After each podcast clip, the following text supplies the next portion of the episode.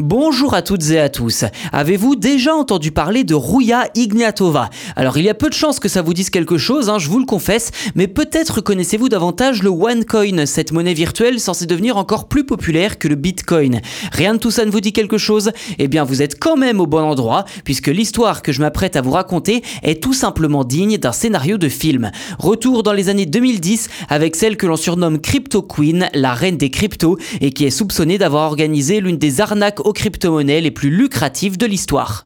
Pour tout comprendre, il faut revenir en 2014, quand la plupart des projets de crypto-monnaies commencent à émerger dans le sillon du Bitcoin, comme l'Ethereum par exemple. À cette époque, la bulgare Rouya Ignatova clame haut et fort que le OneCoin, une nouvelle monnaie virtuelle, serait en passe de dépasser le Bitcoin, avec des cours qui ne cessent de grimper en flèche.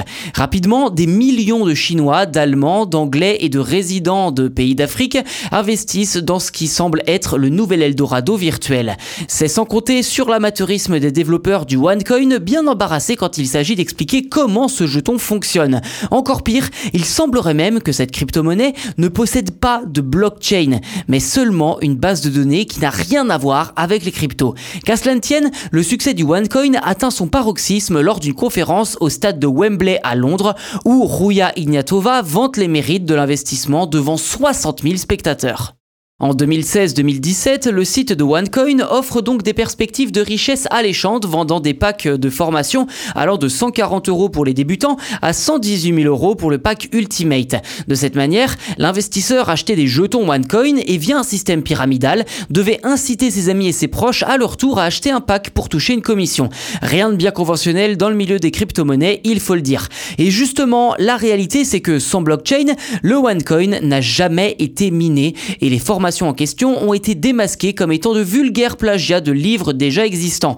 Au final, ce sont plus de 3 millions de personnes qui ont été volées par le système OneCoin pour une somme totale estimée à plus d'un milliard de dollars. Ceci dit, ce qui pouvait aussi expliquer la popularité du projet au-delà du gain financier, c'est l'argument d'appartenir à un groupe baptisé les Bitcoin Killers, les tueurs de Bitcoin, censés révolutionner la finance mondiale.